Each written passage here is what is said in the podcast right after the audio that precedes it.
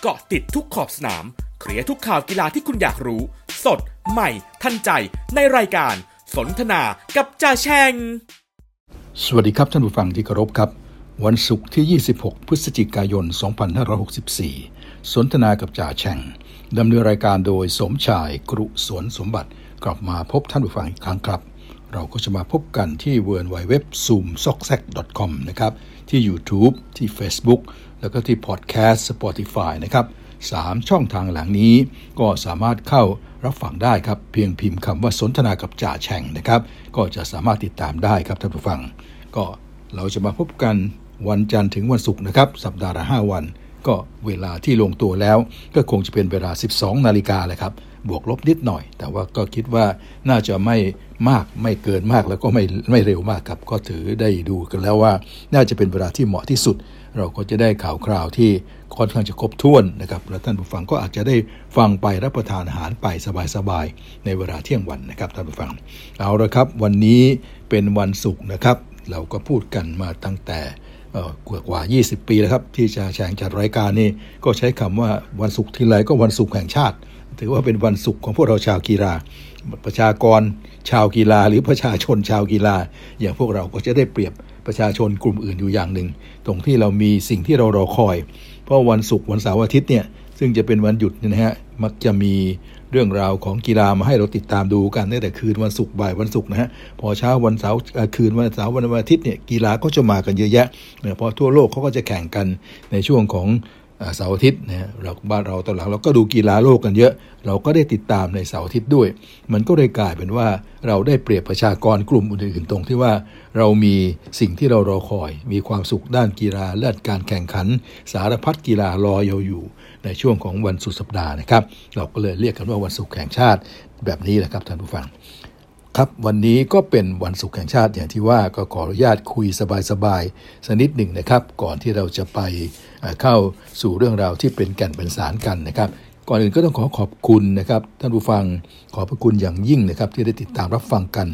ยอดผู้เข้าฟังในขณะนี้ก็เพิ่มขึ้นเรื่อยๆครับท่านผู้ฟังครับ เดี๋ยวนี้วันละร้อยกว่า นี่เป็นเรื่องปกติธรรมดานะฮะหลายคนอาจจะบอกโอ้โห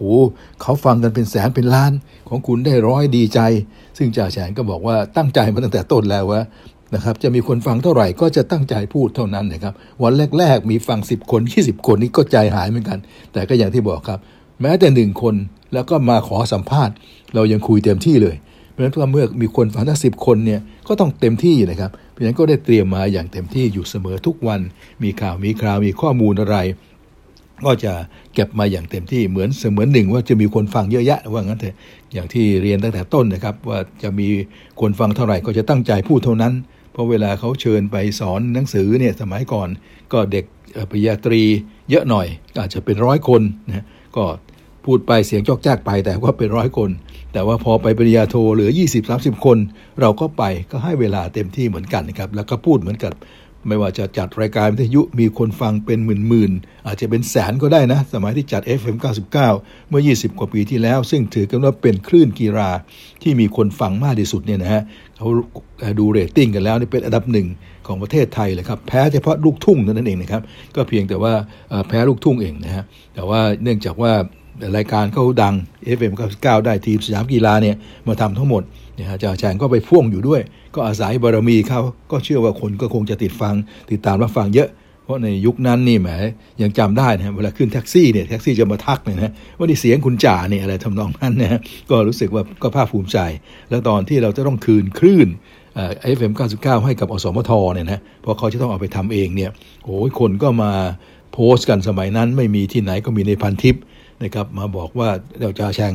โดนยึดแล้วเหรอไปแล้วเหรอให้กำลังใจจ่ายจ่ายกันเป็นหลายร้อยรายนะฮะในในอินเทอร์เน็ตอะสมัยนั้นอินเทอร์เน็ตเป็นร้อยนี่ก็ถือว่าเยอะเราก็ภูมิใจว่าเออ ก็มีคนฟังเราพอสมควรนะครับ แต่ว่าตอนนี้เนี่ยนะฮะมันอาจจะไม่ถึงแบบนั้นนะฮะถ้าเรามองจากสมัยก่อนว่ามีมาโพสต์แสดงความเห็นในอินเทอร์เน็ตเป็นร้อยร้อยรายเนี่ยก็แสดงว่าคนฟังเนี่ยมันจะต้องเป็นหมื่นราย นะฮะอะไรอย่างนั้นฮะแต่ว่าพอมาตอนนี้มาดูจากใน YouTube นะเห็นแค่หลัก 50ละ40 ในช่วงแรกๆนะครับก็ก็ใจหายเหมือนกัน แต่ในสุดแล้วก็เข้าใจว่าเวลามันผ่านไปแล้วก็มันก็ไม่ใช่เป็นแบบออกอากาศแบบเก่านะฮะได้มา 40 50 ก็ดีแล้ว ก็ตั้งใจมาโดยตลอดจนในที่สุด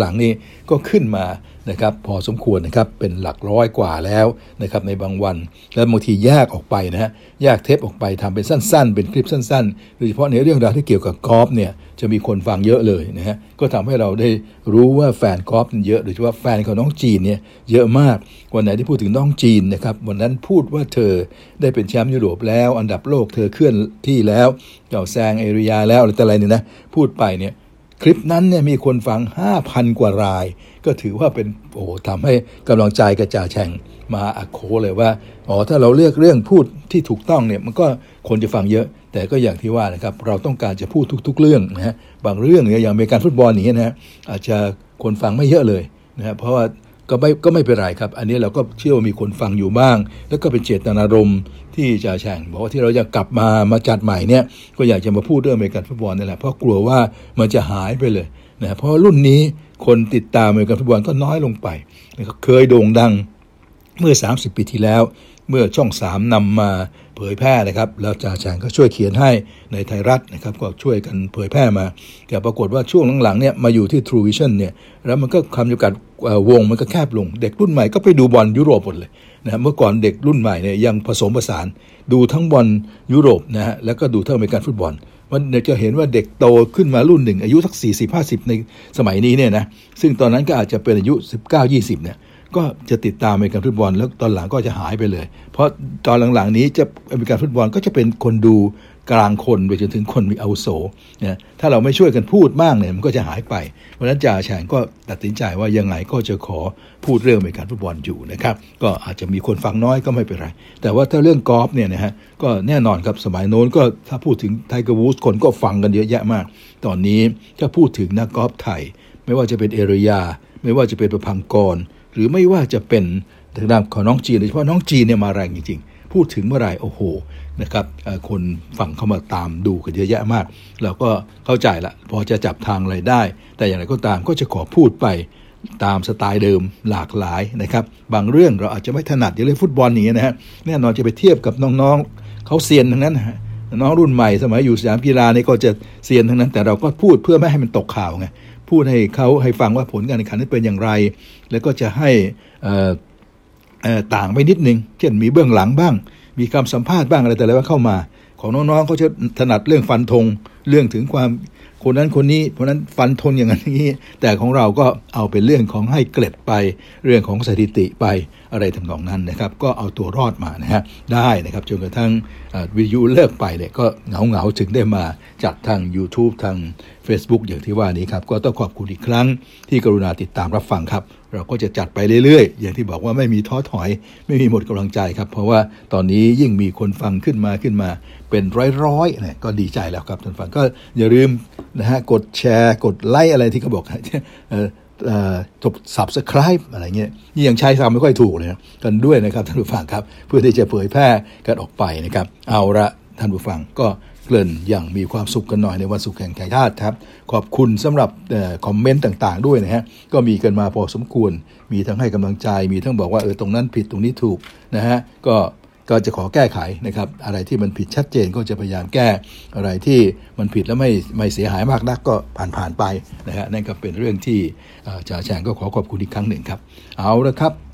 ได้สนทนากันไปอนอกรอบกันไปพอสมควรแล้วก็กลับมาสู่เรื่องราวที่วันนี้จะคุยกันนะครับเรื่องของเศรษฐกิจคงไม่มีละเรื่องน้ำมันเรื่องทองคำเรื่องหุ้น วันนี้เพราะตลาดปิดเนี่ย ที่สหรัฐอเมริกาก็ไปดูอเมริกันทุกวันกันหมด เป็นวัน Thanksgiving พอ Thanksgiving วันหยุดครับ วันหยุดแห่งชาติของเขาเพราะฉะนั้นพวกการซื้อขายต่างๆ ก็ไม่มีแล้วก็ผ่านไปนะครับ ไปดูโควิด -19 around the world กันอย่างเดียวโควิด -19 around the world บางส่วนก็คงจะหยุด Thanksgiving ครับ โดยเฉพาะสหรัฐนะยอดรวมวันนี้เนี่ย5แสนกว่ารายครับ5 4 8 0 0 0ราย ลดมาจากเมื่อวานหน่อยหนึ่งแต่ตัวเลขก็ต้องติงไว้บอกว่าเพราะของสหรัฐเนี่ยซึ่งเป็นวันหยุด รายงานมาแค่ 15,000 คนติดเชื้อใหม่ ก็แสดงว่าต้องเขาหยุดงานกันจริงๆนะวันแทงกิฟวิ่งนี่แม้แต่คนรายงานก็ไม่ได้รายงานนะทางสหรัฐหนึ่งหมื่นห้าพันคนเนี่ยไม่น่าจะเป็นไปได้นะฮะก็คงจะรายงานกันมาแค่นั้น เดี๋ยวรออีกทีนึงก็คงมารายงานสมทบในวันหลัง แต่ว่ายอดรวมวันนี้ทั้งหมด 5 4 8 0 0 0ครับลดจากเมื่อวานนิดหน่อยแต่ว่าเป็นวัน Thanksgiving การลดตรงนี้ก็อาจจะเป็นเพราะว่าไม่ได้รายงานอย่างที่ว่านะครับ แต่อย่างไรก็ตาม ตัวเลขที่ยังเชื่อถือได้และหยิบมาคุยได้ คงเป็นตัวเลขยุโรปครับ เพราะที่ยุโรปไม่ได้มี Thanksgiving ยังยังทำงานทำงานกันตามปกตินะครับสหราชอาณาจักร 47,000 ถือว่าเยอะนะฮะรัสเซีย 33,000 ก็ยังเยอะอยู่ ตุรกี24,000ก็เยอะอยู่ ฝรั่งเศส 33,000 นี่ถือว่าเยอะมากนะกลับมาเยอะอีกคนหนึ่งแล้ว และเยอรมันครับ ก็เป็นประเทศที่หนักหนาสาหัสมาในช่วงนี้โดยตลอดทีเดียว วันนี้ยังคง 70,000 กว่าอีกแล้วครับ 76,132 แล้วก็เสียชีวิตถึง 315 คนนะครับ และที่สำคัญวันนี้เองครับที่เยอรมันเสียชีวิตสะสมเกิน 1 0 0 0 0แสนรายแล้วนะครับ เมื่อตอนที่เขาประกาศแสดงความเสียใจจะขอให้ทุกคนไว้อะไรตอนที่คุณท่านนายกนะครับรักษาตอนนี้ก็เหมือนรักษาการแล้วเพราะจะหมดสมัยในอีกไม่กี่วันข้างหน้านะครับคุณแองเกราแมโคเนี่ยนะฮะก็ออกมาบอกว่าขอให้ แสดงขอแสดงความเสียใจกับญาติมิตรของผู้ที่จากไป และขอไว้อะไรให้กับ 1 0 0 0 0แสนคนนะครับที่ได้เสียชีวิตนะครับนี่แหละครับก็เป็นเรื่องที่จะต้องระมัดระวังกันต่อ ก็เป็นงานอย่างหนึ่งที่เธอจะต้องฝากไว้ว่าให้รัฐบาลใหม่เนี่ยทำหน้าที่ในการที่ต่อสู้ต่อไปนะครับแล้วก็บอกว่าประชาชนก็ควรจะให้ความร่วมมือนะครับการฉีดวัคซีนจะต้องครอบคลุมและทั่วถึงนะครับเพราะว่าตอนนี้นี่ต้องยอมรับว่าหนักหนาสาหัสมาก การติดเชื้อวันละ 7 0 0 0 0 8 6 0 0 0 7 0,000 ในขณะนี้ มันจะส่งผลใน 5 วัน 10 วันข้างหน้า ระบบสาธารณสุขของเราอาจจะรับไหวหรือไม่ไหวก็จะรู้กันในไม่กี่วันข้างหน้า โอกาสที่จะรับไม่ไหวก็จะมีสูงนะครับนั้นก็ต้องขอให้ประชาชนระมัดระวัง เต่ก็ออกมากล่าวกับประชาชนอย่างนั้น ส่วนทางฝ่ายพรรครัฐบาลใหม่ก็มีรายงานว่าพร้อม ที่จะดำเนินงานเรื่องนี้เป็นเรื่องใหญ่เหมือนกัน เพราะตอนนี้ที่เยอรมันยอมรับว่าหนักหนาสาหัสกันเลยทีเดียวนะครับนะฮะประเทศอื่นในยุโรปก็ยังหนักอยู่เบลเยียม 23,000ออสเตรียที่มีปัญหาและคัดชัดล็อกดาวน์ไปแล้วก็ยัง 13,000 อยู่นะครับท่านผู้ฟังครับ ส่วนที่เนเธอร์แลนด์นั้นก็ก็ยังเยอะนะครับท่านผู้ฟังตอนนี้ก็ยังดูเหมือนว่าจะ สองหมื่นกว่านะครับใช่ที่เดือนละสองหมื่นกว่าครับยูเครนหมื่นเจ็ดโปแลนด์สองหมื่นแปดยุโรปเยอะมากครับท่านผู้ฟังครับแล้วนอกจากนั้นก็ยังมีข่าวเรื่องของสายพันธุ์ใหม่ B.1.1529 มาจากทางด้านของแอฟริกาใต้ ซึ่งกลายพันธุ์ได้เร็วกว่าเดลต้าหนึ่งเท่าตัว ก็กำลังอยู่ที่แอฟริกาใต้ยังไม่มายุโรป แต่คนยุโรปก็กลัวมาก เขาบอกว่าเจอเดลต้าเขาก็แย่แล้ว ถ้าเจ้า B.11.1 อะไรนี่มาเนี่ยเขาหนักแน่ก็มัดระวังควบคุมเที่ยวบินจากแอฟริกาใต้อย่างหนาแน่นเลยทีเดียวครับ ก็เป็นเรื่องของโควิด -19 ระเวอร์ซึ่งยังคงหนักหนาสาหัสนะครับ ในอาเซียนเราก็ดูเบาไปนะครับ อินโดดีมาก ฟิลิปปินส์ดีมาก มาเลทรงๆอยู่ ของบ้านเราวันนี้ตัวเลข 6,559 6,559 ก็สูงกว่าเมื่อวานหน่อย เมื่อวาน 6,300 กว่า วันนี้ 6,500 กว่า นะครับ แต่ว่าก็โอเค จะอยู่ในเกณฑ์เนี้ยห้าพันหกพันยังพอรับได้ อย่าให้มันกลับไปเจ็ดพันแปดพันถึงหมื่นอย่างเก่าไม่เอานะฮะถ้าอยู่ถ้าค่าหกพันอย่างนี้ก็ยังพอรับได้นะครับ แล้วก็ถือว่าที่เดินมาเราเตือนมาถูกทางแล้ว การฉีดวัคซีนก็ฉีดกันได้อย่างทั่วถึงเดินหน้าฉีดกันต่อไปนะครับ อันนี้ก็ต้องเราฉีดแล้วก็ไม่พอนะฮะยังต้องระมัดระวังนะต้องสวมหน้ากากต้องอะไรต้องทำกันให้เต็มที่นะก็ต้องเดินหน้ากันต่อไป ในอาเซียนก็จะมีเวียดนาม ที่น่ากังวลใจอยู่นะครับอย่างหมื่นสองวันนี้ครับถือว่าเวียดนามยังติดมากกว่าเพื่อนอยู่นะครับแต่ว่าที่อื่นก็จะส่งๆแล้วครับท่านผู้ชมครับ ส่วนข่าวคราวของน้องลิซ่าที่เมื่อวานเราตกตกใจกัน ก็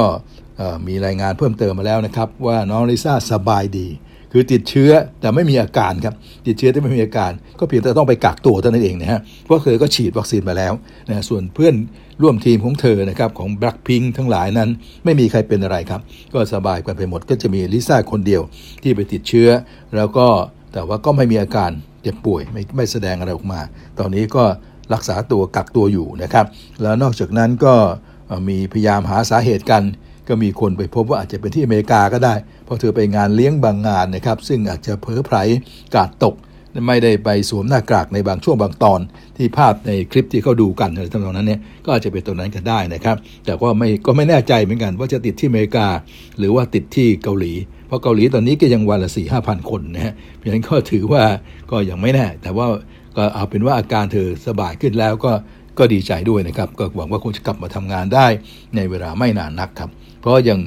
การติดของพวกคนแข็งแรงอย่างนักกีฬานี่ก็ติดกันติดวันเว้นวันไปกักตัวเดี๋ยวก็หายนะครับก็อะไรทำนองนี้เป็นต้นครับท่านฟังครับเอาละครับจากโควิด -19 ราดูเวิลด์ก็ก็ไปเรื่องดินฟ้าอากาศนะครับ ก็นิดเดียวพูดกันสั้นๆ ว่าก็คงยังเย็นๆอยู่ในหลายๆภาคนะครับ ก็ถือว่าเป็นเรื่องที่ดี อากาศลมหนาวก็เริ่มมาแล้วบ่ายๆ ก็เริ่มจะเย็นๆช่วยมาเอื่อยๆ สบายมากเลยนะครับ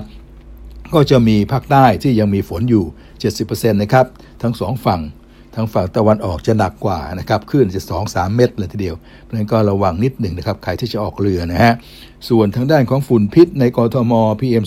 2.5 วันนี้ก็ยังโอเคอยู่นะครับ ฟ้ากับเขียวเป็นส่วนใหญ่ มีเหลืองอยู่จุดเดียว ก็ยังถือว่าไม่เป็นไรแต่ก็ระวังไว้หน่อยเหลืองครับ นั่นก็คือที่ ริมถนนมาเจริญเพชรเกษม 81 หนองแขมครับ จุดนี้น่าจะเป็นจุดอะไรสักอย่างหนึ่ง เวลาที่จะมีปัญหาทีไรก็จะมีที่จุดนี้ทุกครั้งนะครับ ที่เพชรเกษมเนี่ยที่มาเจริญเนี่ยถนนมาเจริญครับ ก็จุดเดียวเองครับตรงนั้นก็ถือว่าสบายมากไม่มีฝุ่นพิษครับ สูดอากาศก็ได้สบายๆเลย เอาละครับ เรามาส่งท้ายเบรกแรกกัน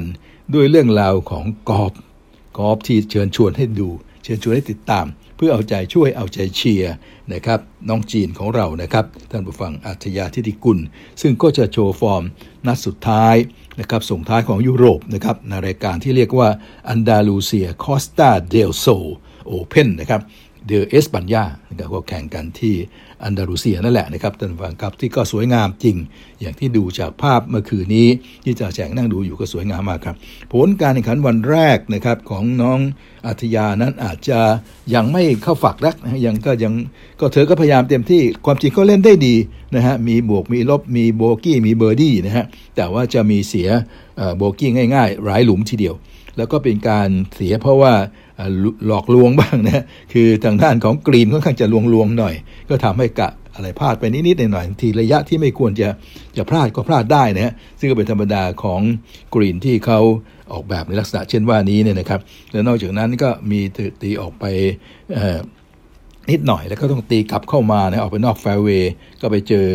ที่มันเป็น rough เป็นอะไรหน่อยก็หนักหน่อย แต่ว่าส่วนใหญ่ภาพก็ถือว่าเล่นได้ดีนะเล่นได้ดีครับ ก็ประคองจบลงที่ even par ครับที่ even par นะครับเป็นอันดับที่ 13 ร่วมนะก็มีคนที่เหนือกว่าเธอแค่12 คนนะฮะก็มีเพื่อนอีกหลายคนที่ได้ถึง13 ร่วม even par แล้วเท่านั้นก็จะบวกบวกบวกกัน ก็แสดงว่าสนามเนี่ยเป็นสนามที่หินและยากพอสมควรนะครับ คนที่ได้ที่ 1 ของวันแรกนะครับมีอยู่ 3 คนนะฮะก็ได้แก่มานอนเดอโรอีมานอนเดอโรอีครับ คนนี้เป็นเบลเยียมได้3 under นะครับ อีกคนก็เป็นแอลิสคอร์ดอลนะครับ คนนี้ก็จะเป็นฝรั่งเศสก็3 under เหมือนกัน แล้วคนที่ 3 ก็เป็นฟาติมาเฟอร์นันเดสคาโนก็จากสเปนก็3 under สาม under อยู่ 3 คน แล้วก็มี 2 under อยู่ 4 คนนะครับใน 4 คนที่เป็น 2 under นั้น ก็มีคาร์โลต้าซิกันดามือดีของสเปนอยู่ด้วยคนหนึ่งนะครับ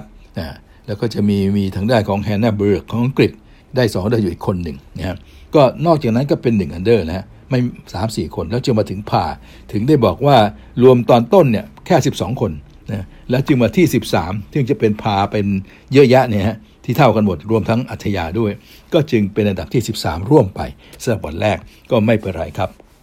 กอล์ฟนี้แข่งกัน 4 วันแล้วไม่มีการตัดตัวนะฮะก็ลองดูว่า อัธยาจะค่อยๆดีขึ้นไหมนะครับในวันนี้วันพรุ่งนี้จะแฉงมีความเชื่อมั่นว่าน่าจะดีขึ้นนะฮะก็เวลาถ่ายทอดก็น่าจะมาสักสองทุ่มครึ่งสามทุ่มนะเมื่อคืนนี้มาราวประมาณสักสองทุ่มต่อสามทุ่มเห็นจะได้ แต่ว่าการรายงานในเว็บไซต์ของยุโรปนะครับของยุโรปหญิงเนี่ยนะฮะยูโรEuropean Tour Lady เขาเรียกว่า Lady European Tour เนี่ยก็จะมีมาตั้งแต่เวลาอย่างที่บอกละหกโมงเย็นหกโมงเย็นน่าจะเป็น ประมาณหกโมงเย็นกว่าก็เริ่มรายงานแล้วนะฮะนั้นก็จะเห็นขึ้นไปเรื่อยๆนะครับก็ตามดูตรงนั้นก่อน แต่ว่าถ่ายทอดก็เกิดประมาณสามทุ่มเท่านั้นเองก็เชิญให้ติดตามกัน ให้กำลังใจอัธยากันนะครับท่านผู้ฟังครับ แล้วก็หวังว่าวันจันทร์เนี่ยกลับมาก็คงจะได้มาคุยกันถึงเรื่องของเธอด้วยความสุขใจ หวังว่าเธอคงจะจบสวยๆนะฮะได้แชมป์ก็ดี ไม่ได้แชมป์ก็ขอให้อยู่ในท็อป 10 เหมือนเช่นเคย ให้กำลังใจกับน้องสาวคนนี้ของเราครับ เพราะว่า เมื่อวานเนี่ยฟังที่ผู้บรรยายเขาพูดเนี่ยเขาบอกแม้แต่ผู้บรรยายภาษาฝรั่งเนี่ยยังเสียดายเลย เพราะว่าเขาก็รู้ว่าหลังจากจบรายการนี้แล้วเนี่ยมันก็จะคัดเลือกไป4ี่ห้าคน ที่จะไปเข้าไปคุริฟายนะครับไปเข้าคุริฟายสกูลที่จะไปรายการใหญ่ที่อเมริกาเลย RPGA ไงฮะจะไป RPGA กัน แล้วก็อาจจะมีอัธยาเนี่ยก็คงต้องไป แล้วก็ทางผู้บรรยายก็เชื่อว่าก็คงจะคุริฟายได้ แล้วปีหน้าเธอก็คงจะได้เล่นที่แอนที่ LPGA สหรัฐเนี่ยมากกว่าที่ LPGA ยุโรปล่ะ ก็บอกว่ายังไงยังให้กลับมาบ้างนะนะแต่เป็นรายการอะไรที่มันโคแซงชั่นกัน ให้กลับมาเล่นบ้างยุโรปคิดถึงตอนนี้พูดแล้วฟังแล้วเพลินเลยทีเดียวนะแล้วก็แสดงให้เห็นว่าความน่ารักของเธอเนี่ยชนะใจผู้บรรยายเขาของอทางด้านยุโรเปียนทัวร์อย่างมากเลยทีเดียว เราก็หวังว่าก็เป็นอย่าเป็นเช่นนั้นเนี่ยนะคงไปอยู่อเมริกาแล้วนะครับ ก็กลับมา บ้างอะไรทำนองนั้นเนี่ยนะก็คงจะไม่ทิ้งยุโรปไปสักทีเดียว มันก็มีบางบางรายการที่ยังร่วมกันอยู่นะฮะหรือบางรายการก็เป็นระรับเชิญเนี่ยเราก็เห็นอย่างลิเดียโคก็ยังมาได้ในบางรายการนะครับก็คงจะได้เจอแล้วไม่ได้ทิ้งยุโรปสักทีเดียว แต่ว่าข้อสำคัญคือนะฮะเธอต้องไปคุริฟายให้ได้นะ เราก็ให้กำลังใจคือทางด้านของผู้บรรยายเนี่ยมั่นใจว่าเธอไปคุริฟายแล้วได้ มันต้องไปคุริฟายสองวันเหมือนกันนะ ไม่รู้สิจ่าแฉงก็ไม่แน่ใจว่าจะเป็นยังไงนะครับ เพราะว่าตามหลักการคุริฟานี่ต้องมีผ่านวันแรกผ่านวันที่ 2 อะไรเขานะเท่าที่เราติดตามกันมาเนี่ยนั้นก็ก็ต้องทำงานหนักแล้วไม่ใช่ธรรมดาแหละนะฮะต้องผ่านตรงนี้แล้วถึงไปผ่านตรงนั้น เพราะฉะนั้นขอให้กำลังใจไปให้ตลอดรอดฝั่งกันแล้วกัน คือให้จบรายการนี้สวย ยังไงเธอเป็นอยู่แล้วเป็นที่หนึ่งด้วย แล้วก็จะได้ไปไปคุริฟายเข้า LPGA ด้วยค่อยตามลุ้นตามเชียร์ตามให้กำลังใจตอนนั้นอีกทีหนึ่งครับสำหรับอัธยาจิติกุลหรือน้องจีนครับ แต่ว่าสำหรับในเสาร์อาทิตย์นี้เราดูกันคืนนี้ดูพรุ่งนี้และดูวันอาทิตย์ครับ ดูว่าน้องจีนจะจบอย่างไร แล้ววันจันทร์เรามาคุยกันต่อในเรื่องกอล์ฟนะครับเอาละครับ ช่วงนี้ก็หยุดพักนิดหนึ่งนะครับแล้วเดี๋ยวค่อยมาเจอกันในช่วงที่ 2 ซึ่งเป็นเรื่องราวของฟุตบอลครับ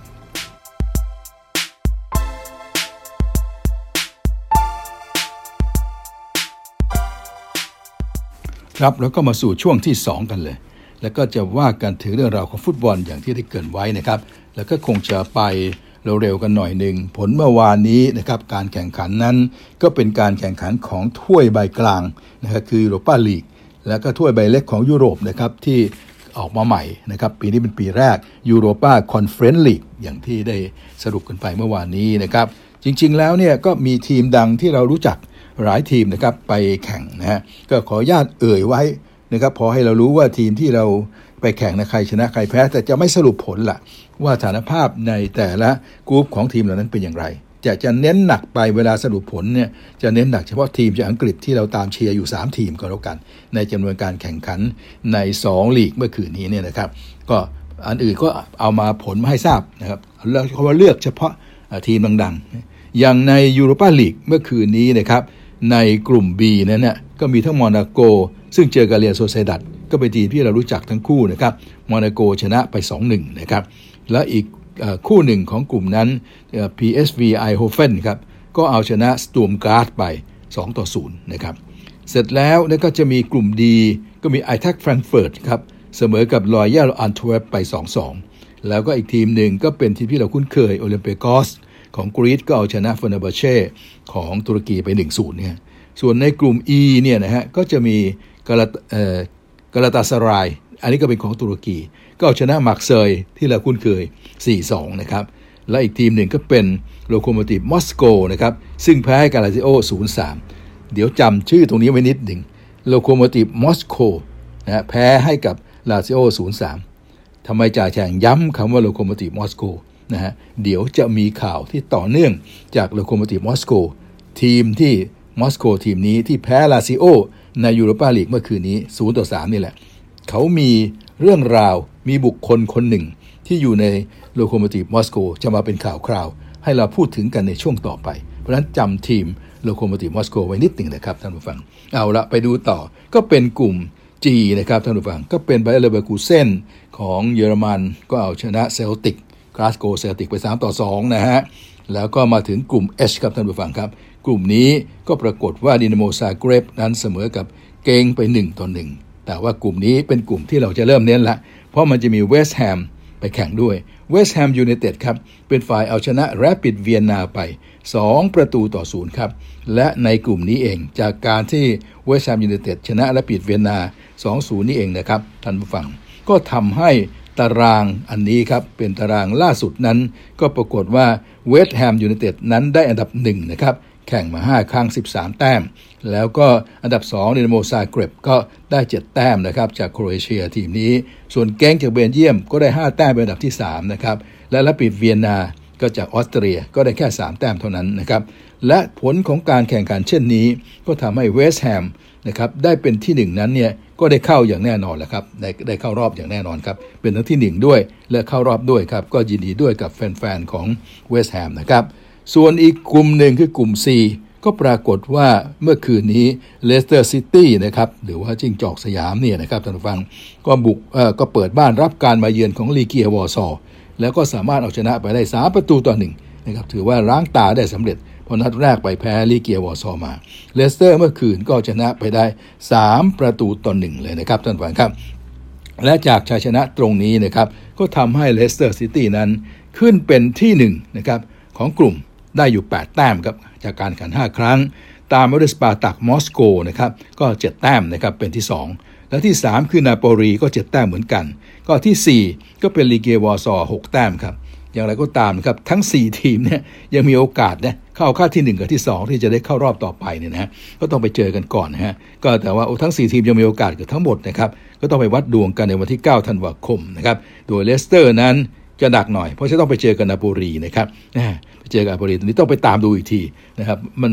ราะไปพลาดท่าในตอนแรกๆ ก็เลยทำให้สถานการณ์แม้ตอนนี้จะกลับมาดูดีแล้วนะฮะมาเป็นอันดับหนึ่งแล้ว แต่ว่าอย่างไรก็ตามนัดสุดท้ายเนี่ยเนื่องจากคะแนนมันสูสีกันมากนะครับ แล้วเราต้องเจอหนักเลสเตอร์ต้องเจอนาโปลีด้วยนะฮะก็ทำให้ ทำให้ค่อยไม่น่าไว้ใจนะในการนัดสุดท้ายถ้าเกิดไปแพ้ขึ้นมาแล้วเดี๋ยวมันมันจะวุ่นนะฮะอาจจะไม่ได้ไปแข่งขันในของด้านของยูโรปาลีกนะครับก็อาจจะเป็นได้ไปแข่งเมือนกันได้แข่งต่อ แต่อาจจะต้องไปแข่งต่อในในในไอไอลีกสามอะลีกที่ลดลงไปคือยูโรปาคอนเฟอเรนซ์ลีกที่จะเดี๋ยวเราจะพูดถึงกันเนี่ยนะฮะอาจจะต้องลงไปลีกนั้นก็ได้ แต่อย่างไรก็ตามตอนนี้เอาไว้ก่อนว่าเลสเตอร์นั้นเป็นที่1นะฮะณนาทีนี้ 8 แต้มนะฮะก็ รอสปาร์ตักมอสโกก็ที่ 2 7 แต้ม อย่างที่เมื่อกี้บอกนาโปลีก็ 7 แต้ม รอลุ้นกันอีกทีหนึ่งนะครับ นี่ก็เป็นเรื่องของยูโรปาลีกเมื่อคืนนี้นะครับท่านผู้ฟังครับ ส่วนในด้านของถ้วยใบเล็กใบที่ 3 คือยูโรปาคอนเฟอเรนซ์ลีกนั้น ก็ขออนุญาตพูดเฉพาะที่เกี่ยวกับทีมที่เราลุ้นเลย เอาคู่เดียวเลยนะคู่อื่นๆนั้นผ่านไปเลย นั่นก็คือ คู่ของท็อตแนมฮอสเปอร์ ซึ่งลงไปแข่งในกลุ่ม G กลุ่ม G เมื่อคืนนี้ก็ไปเจอกับทีมมูราครับท่านผู้ฟังครับ ซึ่งเป็นของสโลวีเนียนะครับท่านผู้ฟังครับทีมมูราจากประเทศสโลวีเนีย และในนัดแรกเนี่ยทางด้านของท็อตแนมชนะมาได้ถึง 5 ต่อ 1 วันนี้กลับไปเล่นในบ้านของมูราไปให้มูราแก้มือ ท่านผู้ฟังที่เคารพครับเหลือเชื่อครับ เพราะว่าท็อตแนมเนี่ยเอาตัวสำรองไปเล่น เหมือนประมาทเหมือนยังไงก็ไม่รู้ แพ้ครับ ไก่เดือยทองโดนเด็ดปีกกลับมาเลย มูราซึ่งเป็นทีมบ๊วยเนี่ยนะฮะเอาชนะท็อตแนมไป 2-1 นะฮะแล้วส่วนอีกคู่หนึ่งในกลุ่มนี้แรนส์เนี่ยซึ่งเราก็คุ้นเคยทีมของลีกเอิง ก็เสมอกับวิเทสกับวิเทสนั้นเป็นทีมของฮอลันดา ก็เสมอกันไป 3-3นะแต่ว่าท็อตแนมไปแพ้เนี่ยโอ้โหถือว่าเสียหายหลายแสนเลยนะ เพราะถ้าเผื่อว่าชนะก็เข้ารอบแล้ว พอแพ้แล้วยุ่งเลย เพราะอะไรไหมครับ เพราะไปดูตารางตอนนี้ แรนเนี่ยห้าครั้ง 11 แต้ม ทอตแนมห้าครั้ง 7 แต้มครับท่านผู้ฟังครับ ในขณะที่วีเทสนั้นเนี่ยห้าครั้งก็ 7 แต้ม แล้วก็มูราห้าครั้งได้ 3 แต้ม มูราเนี่ยเป็นทีมที่ตกรอบแล้ว แต่มีพิษนะที่ทำให้ทอตแนมอยู่ในอาการไม่ดี เพราะการได้ที่ 2 7 แต้มตรงนี้นะก็เสียวนะฮะเพราะวีเทสก็ 7 แต้มเหมือนกัน แล้วนัดสุดท้ายเนี่ยนะฮะทอตแนมจะต้องไปเจอกับแรนส์ไปเจอกระดูกครับ เจอกับแรนส์เจอกระดูก ถ้าเกิดพลาดท่าเสียทีเนี่ยเดี๋ยววุ่นเลยนะฮะ เพราะว่าวีเทสซึ่งเท่าแต้มเท่ากับท็อตแนม แต่วีเทสเจอมูราครับ แล้วก็เชื่อว่าวีเทสคงไม่ปล่อยโอกาสละเลยเนี่ยเหมือนอย่างที่ท็อตแนมเมื่อคืนเนี่ยไม่ชนะมูราได้ยังไงนะฮะวีเทสต้องเอาชนะให้ได้แน่ๆเพราะนั้นความได้เปรียบนัดสุดท้ายเป็นของวีเทสเลย นั้นก็ทำให้ ทอตแนมนั้นเหนื่อยนะครับนี่คือสิ่งที่เกิดขึ้นเมื่อคืนนี้ของในยูโรปาคอนเฟอเรนซ์ลีกซึ่งเป็นลีกที่3นะฮะถ้วยใบเล็กของยุโรปก็สรุปกันแค่นี้กันแล้วกันนะครับท่านผู้ฟังนะฮะว่าบอลยุโรปก็เป็นอันว่าสัปดาห์นี้ก็ผ่านไปหนึ่งสัปดาห์ คราวนี้ก็ต้องรอไปแล้วครับ จะเหลือนัดสุดท้ายมาให้เราดูอีกตั้งแต่ยูฟ่าแชมเปี้ยนลีกยูโรปาลีกแล้วก็ยูโรปาคอนเฟอเรนซ์ลีกหรือว่าลีกที่ 3 ที่ว่านี้ครับมาติดต่อต่อไปครับ เอาละครับทีนี้เราก็มาเข้าเรื่องราวที่จะเป็นข่าวในวันนี้กับที่จะเป็นเรื่องของการชวนชม ชวนดูในสุดสัปดาห์นี้ครับท่านฟัง ข่าวที่เมื่อกี้จ่าแฉ่งบอกว่าให้ตามไว้ให้จำไว้ได้ให้กราบเรียนให้ฝากให้ท่านจำไว้ด้วยนะครับสำหรับทีมโลโคโมทีฟมอสโกนั้นก็ไม่ใช่อะไรนะครับท่านผู้ฟังครับ เมื่อกี้เนี่ยเราก็บอกกันว่าทางด้านของโลโคโมทีฟมอสโกนั้นแพ้ลาซิโอในกลุ่ม E ไป0ต่อ3ใช่ไหมครับ แล้วโลโคโมทีฟมอสโกมาเกี่ยวอะไรกับข่าวที่จะรายงานนี้ เกี่ยวเพราะว่าคนสำคัญคนหนึ่งของโลโคโมทีฟมอสโกไม่ใช่เป็นผู้จัดการทีมนะ แต่เป็นบุคคลที่อยู่ในสตาฟที่อยู่ในฝ่ายบริหารของโลโคโมทีฟมอสโกครับ เขาชื่อราล์ฟ รังนิกครับราล์ฟ รังนิกปัจจุบันนะครับทำหน้าที่เป็นที่ปรึกษานะครับเป็นที่ปรึกษาของ โลโคโมทีฟมอสโกครับท่านผู้ชมครับ อยู่ในทีมของโลโคโมทีฟมอสโกเป็นผู้บริหารเป็นหัวหน้าฝ่ายพัฒนากีฬาของสโมสรนี้นะก็เป็น director of sport อะมาเกินเหนือกว่าเหนือชั้นกว่าการเป็นกุนซือหรือการเป็นผู้จัดการหนึ่งชั้นนะราล์ฟ รังนิกมาเกี่ยวข้องอย่างไร กับเรื่องที่เราจะพูดกันวันนี้ราล์ฟ รังนิกนั้นได้รับข่าวออกมากระหึ่มไปแล้วครับว่า รวมทั้ง BBC ก็ยืนยันแล้ว ว่าได้มีการเจรจากันจริง ว่ากับยูแมนยูครับแมนเชสเตอร์ยูไนเต็ดนั้นได้ตัดสินใจที่จะให้ราล์ฟ รังนิก ชาวเยอรมันคนนี้ครับโค้ชชาวเยอรมันคนนี้ครับจากสโมสรโลโคโมทีฟมอสโกคนนี้ครับให้มาเป็นโค้ชชั่วคราวนะครับโค้ชชั่วคราวที่แท้ก็เป็นโค้ชชั่วคราวนะฮะประมาณ 6 เดือนกับทีมปีศาจแดงครับท่านผู้ฟัง โดยจะมาเซ็นสัญญากัน แล้วก็จะให้มา ดำเนินการควบคุมไปจนถึงเดือนพฤษภาคมปี 2022 จากนั้นค่อยมาดูผลงาน ว่าเผื่อทำดีก็จะได้ต่อกันต่อไปนะฮะถ้าหากว่ามีอะไรก็ค่อยว่ากัน แต่ว่าในการ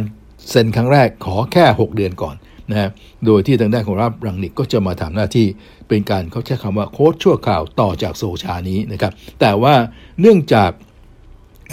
ถึงแม้จะตกลงกันแล้ว แล้วเตรียมพร้อมจะเดินทางมาแล้ว แต่เนื่องจากว่าทางอังกฤษเขาต้องมีระบบที่จะต้องเอา work permit ใช่ไหมต้องขอใบอนุญาตทำงานอะไรแต่ไรเนี่ย เพราะฉะนั้นเนี่ยก็คงไม่ทัน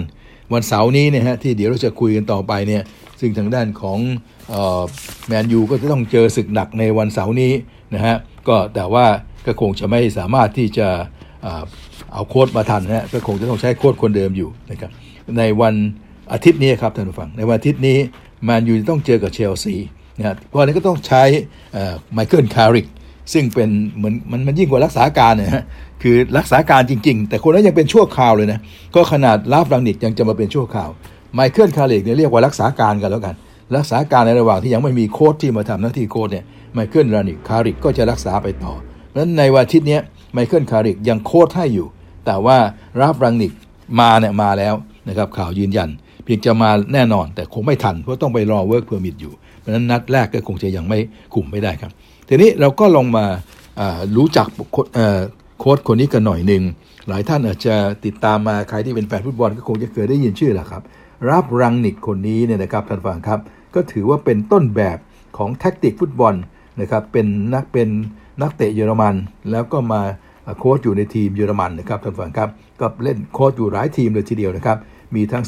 สตุตการ์ดฮันโนเวอร์ชาลเก้ศูนย์สี่ ฮอฟเฟนไฮม์แอร์เบไลป์ซิกเหล่านี้ครับ ก็เรียกว่าเป็นโค้ชในทีมเยอรมันจนเป็นที่โด่งดังและรู้จัก และเป็นผู้ที่ได้ชื่อว่าเป็น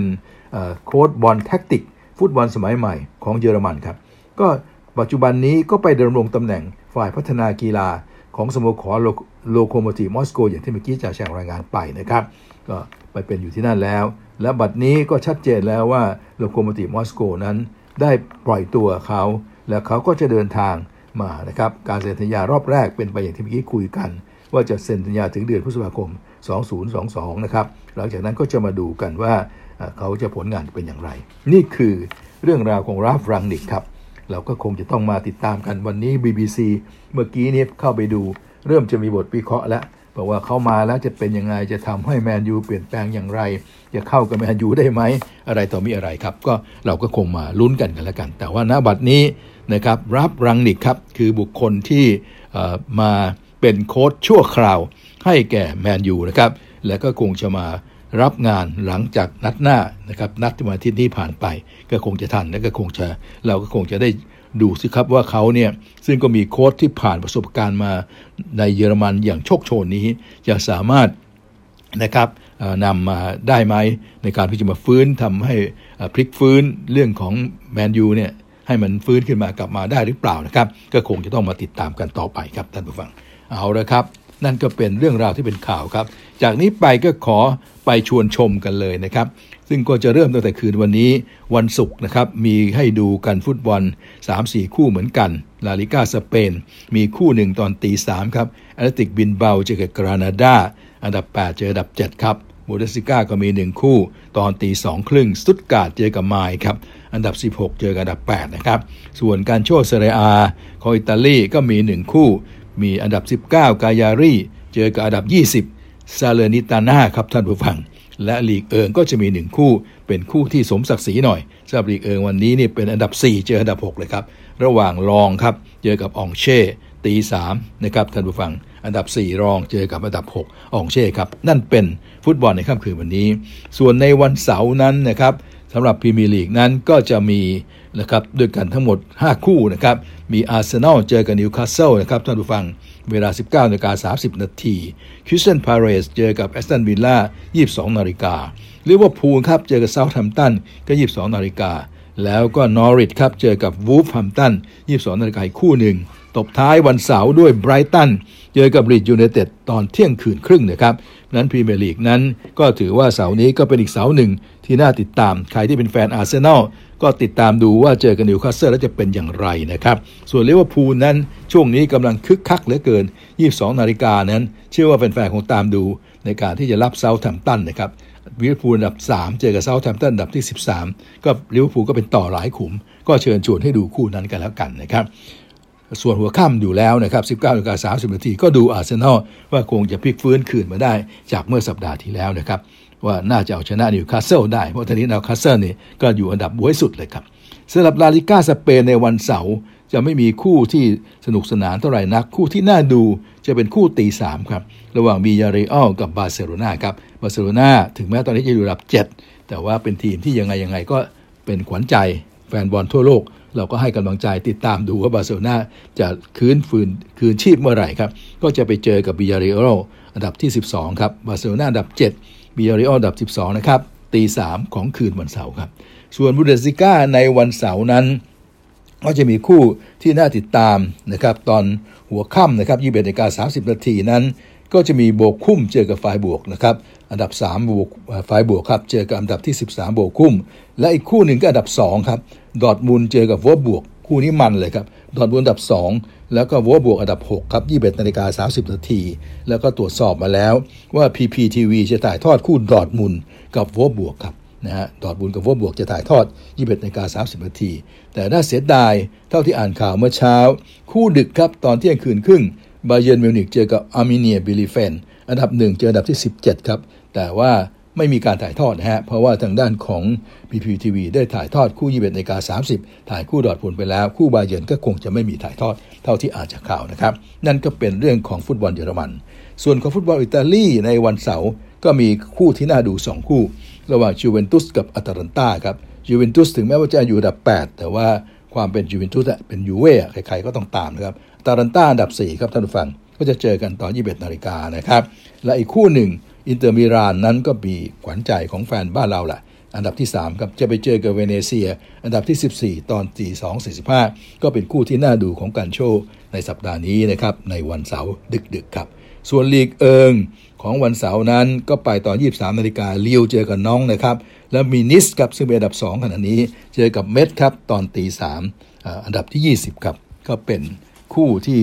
วันเสาร์ครับพอข้ามไปวันอาทิตย์นะพรี เมียร์ลีกนั้นก็จะมีเบรนท์ฟอร์ดเจอกับเอเวอร์ตัน21นาฬิกาเบิร์นลีย์เจอกับท็อตแนม21นาฬิกาเลสเตอร์ซิตี้ครับเจอกับวัตฟอร์ดก็ 21นาฬิกาแล้วก็แมนซิตี้นะครับจะเจอกับเวสต์แฮม21นาฬิกาแล้วก็ตบท้ายด้วยเชลซี เจอกับแมนเชสเตอร์ยูไนเต็ดก็ 23นาฬิกา30 นาที ปกติก็ดูได้ทุกคู่อยู่แล้วสำหรับพรีเมียร์ลีกนะครับ แต่ว่าอย่างไรก็ตามคู่ที่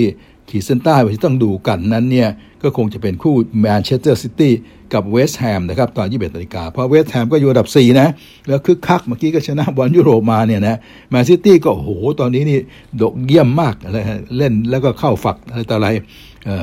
ถือว่าอยู่ในการ top form เลยมันคู่นี้ก็คงจะสนุกกันแมนซิน่าเป็นต่อละเป็นต่อเวสต์แฮมแล้วเล่นในบ้านของแมนซิด้วยนะฮะแต่ว่าอย่าลืมว่าเวสต์แฮมก็อาจจะมีทีเด็ดอะไรได้เหมือนกันนะตามดูกันกัน21นาฬิกานะครับ ส่วนเชลซีกับแมนยูนั้นอย่างที่ว่าครับเชลซีตอนนี้ก็สุดต้านก็เหนือกว่าเยอะนะครับ แต่ก็ไม่รู้ว่าทางด้านของแมนยูจะมีลูกฮึดอีกไหม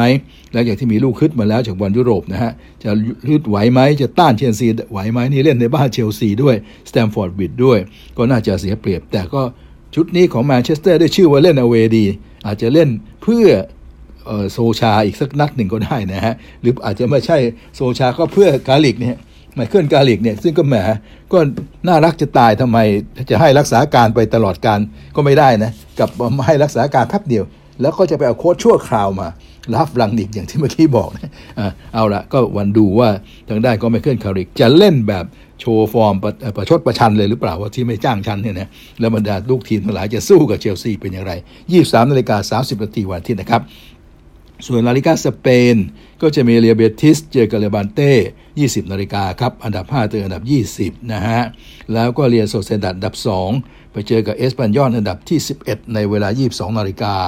แล้วก็เป็นแอตเลติโกมาดริดอันดับ 4 ไปเจอกาดิสอันดับ 16 ตอนเที่ยงคืนครึ่ง ตบท้ายด้วยเรอัลมาดริดนะครับ อันดับ 1 เจอกับเซบียาอันดับ 3 ตอนตี3สรุปแล้วลาลิก้าสเปนคู่มันๆ ไปอยู่อาทิตย์กันหมดเลยนะฮะ แล้วขีดเส้นใต้ว่าเรอัลเรอัลเบติสกับ เรอัลเรอัลมาดริดนะครับ อันดับหนึ่ง จะเจอกับเซบียาตอนตีสามครับ ส่วนบุนเดสลีกานะครับในวันอาทิตย์ก็เลยหย่อนไปนะครับ เพราะคู่ดีๆ ไปเล่นกันหมดแล้ว ในวันเสาร์นะครับก็ขอผ่านไป ก็จะมีสักคู่หนึ่งเอาไบเออร์เลเวอร์คูเซ่นอันดับ 4 ก็ไปเจอกับแอร์เบไลป์ซิกอันดับ 7 ครับ ปีนี้แอร์เบไลป์ซิกไม่ค่อยดีนะฮะนี่ 23นาฬิกา30นาทีสำหรับบุนเดสลีกาครับ กัลโช่เซเรียอาก็มีคู่แนะนำเอซีมิลาน เจอกับซัสซูโอโลตอน 21นาฬิกาครับ อันดับ 2 เอซีมิลานนะครับเราเล่นในบ้านก็น่าจะเหนือกว่าซัสซูโอโลอันดับ 13 โรมาครับอันดับ 5 เจอกับโตริโนอันดับ41 24นาฬิกาและอันดับ 1 ครับ นาโปลีเจอกับลาซิโออันดับ 6 เวลาตี2.45 เป็นคู่ที่น่าชมของการโชว์ครับ ตบท้ายด้วยลีกเอิงนะครับท่านผู้ฟังประเดิม 19นาฬิกาของวันอาทิตย์เลยครับปารีสแซงชักแมงหมายเลขหนึ่งไปเจอกับแซงเอเตียงหมายเลข19 ทีมรองบุ้ยนะครับก็ไม่รู้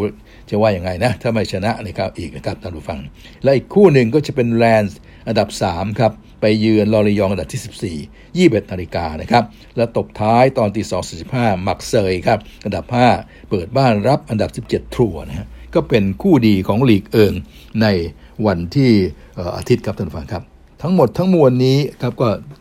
คือสิ่งที่รอเราอยู่ครับ บางทีจ่าแจงอาจจะต้องใช้เวลาพูดเร็วไปหน่อยอย่างเงี้ยนะเพราะมันก็อยากให้ครบถ้วนเพราะคู่อะไรที่เอกเอกก็อยากจะ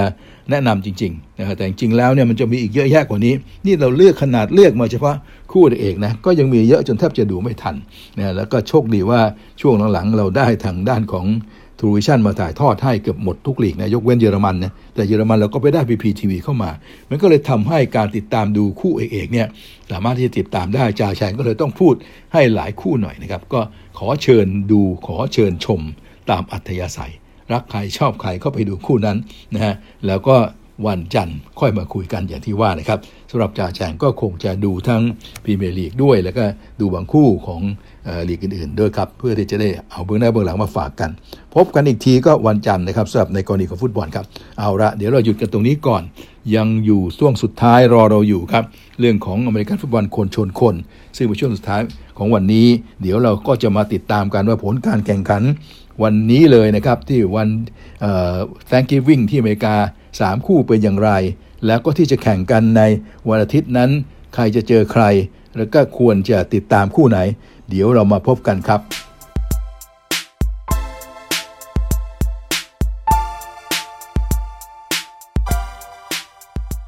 ครับเราก็มาสู่ช่วงที่ 3 ซึ่งเป็นช่วงสุดท้ายของวันนี้นะครับท่านผู้ฟังก็คงจะเป็นเรื่องการชวนดูชวนชมสำหรับอเมริกันฟุตบอลในสัปดาห์นี้ ซึ่งจะเป็นสัปดาห์ที่ 12 ครับท่านผู้ฟังครับ แต่เนื่องจากว่าอย่างที่เรียนเมื่อวาน เรามีคู่ Thanksgiving ซึ่งแข่งขันกันนะครับ ซึ่งตั้งแต่เมื่อคืนนี้ก็เริ่มกันมาตั้งแต่เที่ยงคืนแล้ว แล้วเมื่อเช้านี้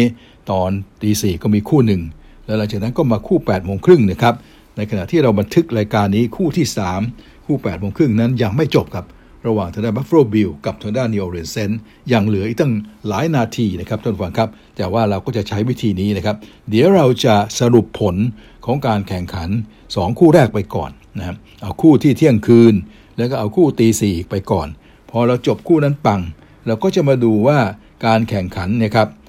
ที่เหลืออยู่ในวันอาทิตย์เนี่ยจะมีคู่อะไรบ้าง จะถ่ายทอดให้เราดูทางโทรทัศน์คู่ไหนนะฮะ อย่างไรใครเป็นใครเป็นต่อใคร แล้วก็คู่เอกๆนั้นนะครับเทียบฟอร์มกันนิดหน่อยอะไรทำนองนั้นนะครับ เพื่อที่จะล่วงหน้าไปก่อน แล้วก็จะขยักคู่ของ Buffalo b i l กับ New Orleans Saints เนี่ยเอาไว้ในช่วงท้ายนะเอาไว้ตรงช่วงท้าย ค่อยมาตบท้ายอีกทีหนึ่งว่า Buffalo b i l กับ New Orleans Saints เนี่ยจบลงแล้วใครเป็นผู้ชนะอย่างไร เพราะเข้าใจว่าการแข่งขันเนี่ยโอ้โหคงต้องยืดเยื้อแน่ เพราะว่าในระหว่างที่จ่าแจงบันทึกเทปเนี่ยเพิ่งจะเริ่มเล่นไปได้พักใหญ่ๆ กว่าจะจบลงเนี่ยไม่แน่ใจว่าต้อง 11 โมงกว่าๆแน่ๆเพราะฉะนั้นเราก็ขยักไว้ตอนท้าย แล้วเราก็จะพูดอย่างอื่นไปก่อนอย่างที่ว่านะครับอ้าวเอาละครับ มาเริ่มกันจากการแข่งขันของคู่เมื่อคืนนี้ สัปดาห์ที่ 12 คู่แรกนะครับซึ่งจะเป็นคู่ของเที่ยงคืนนะครับเป็น Thanksgiving เที่ยงวันที่อเมริกานะครับท่านผู้ฟัง ระหว่างชิคาโกแบร์สนะครับกับดีทรอยต์ไลออนส์นะครับซึ่งผลการแข่งขันก็จบลงที่ชิคาโกแบร์สชนะดีทรอยต์ไลออนส์ไปอย่างหวุดหวิด 16 ต่อ 14 ครับท่านผู้ฟังครับ ก่อนการแข่งขันนั้น ทางด้านของชิคาโกแบร์สเป็นต่ออยู่ 3 แต้ม ก็เอาชนะได้ตามฟอร์มครับชิคาโกแบร์สก็สามารถที่จะเอาชนะได้ตามฟอร์มครับ การแข่งขันนั้นเริ่มมาในควอเตอร์ที่ 1 ดีทรอยต์เนี่ยแผลงฤทธิ์นะครับทำ touchdown ก่อนนำไป 7 ต่อ 0 นะครับ หลังจากนั้นก็ต้องมาถึงควอเตอร์ที่ 2 ทางด้านของชิคาโกจึงมาได้ field goal นะครับแต่ว่าเหมาหมดเลยในควอเตอร์ที่ 2 นั้นจาก field goal ไปได้อีกหนึ่ง touchdown แล้วก็ได้อีกหนึ่ง field goal ด้วยนะครับก็เรียกว่าทำคะแนนรวดในควอเตอร์ที่ 2ทำให้ชิคาโกนั้นกลับมาแซงเป็น 13 ต่อ 7 เมื่อจบควอเตอร์แรกครับท่านผู้ฟังครับเมื่อเมื่อจบครึ่งแรกครับหลังจบควอเตอร์ที่2นะฮะหรือว่าครึ่งแรกนั่นเองครับก็นำอยู่ 13 ต่อ 7 ครับ หลังจากนั้นมาสู่ควอเตอร์ที่ 3 ดีทรอยต์มาทำได้ touchdown อย่างรวดเร็ว กลับมานำ 14 ต่อ 13 ครับ ในควอเตอร์ที่3นะแล้วก็ทำอะไรกันไม่ได้ตลอดควอเตอร์เลย จนกระทั่งควอเตอร์สุดท้าย ก็ยังทำอะไรกันไม่ได้อีก แต่ว่าอย่างไรก็ตามนะฮะทางด้านของชิคาโกมาได้ field goal ก่อนหมดเวลาเพียงนิดเดียวหลังจากที่ตามอยู่ 13 ต่อ 14ยึงกลายเป็นว่าทางด้านของชิคาโกกลับมาชนะนะครับ 16 ต่อ 14 โอ้โห อย่างวุดวิดเลยครับท่านผู้ฟังครับ ก็เลยจบเกมไปทางด้านของเชิคาโกก็เป็นฝ่ายชนะ 16 ต่อ 14 อย่างที่ว่านะครับ ก็ทำให้สถิติของชิคาโกนั้นกลายเป็น 4 ต่อ 7 ในขณะที่ดีทรอยต์ก็ยังชนะไม่เป็นนะฮะก็ยังชนะไม่เป็นครับ ยังแพ้รวดอยู่ แล้วก็สิบครั้งเลยนะครับ แล้วก็เสมอหนึ่งครั้งครับสถิติจึงเป็น 0 10 และ 1 นะฮะ ในขณะที่ชิคาโกก็เป็น 4 ต่อ 7 นะครับ โอกาสที่จะเข้ารอบทั้งคู่นี้ก็อย่างที่บอกครับ ว่าน่าจะหมดหวังแล้วล่ะแต่ก็เล่นกันอย่างสนุกไป เมื่อคืนนี้ถ้าดูก็สนุกดีนะครับ เพราะถือว่าเล่นกันได้อย่างสูสีครับสำหรับ quarterback ของชิคาโกนั้น เมื่อคืนก็คือแอนดี้ดาลตันนะครับขว้างไป 39 ครั้ง รับได้ 24 ครั้งออกมา 317 หลา ได้มา 1 touchdown กับ 1 intercept ครับท่านผู้ฟังครับ ส่วน quarterback ของดีทรอยต์ก็คือจาเรดกอฟฟ์เจ้าเก่านั่นเองครับ ก็ขว้างไป 25 ครั้ง รับได้ 21 ครั้งออกมาแค่ 171 หลา กับ 2 touchdown ดูฟอร์มแล้วก็ไม่เสียดายแทนดีทรอยต์นะน่าจะชนะได้เหมือนกัน แต่ว่าในสุดแล้วก็มาแพ้เพราะ field goal นั่นเอง นี่คือคู่แรกครับของเมื่อคืนนี้ครับ มาถึงคู่ที่2นะฮะก็เป็นคู่ตอนตีสี่ครึ่ง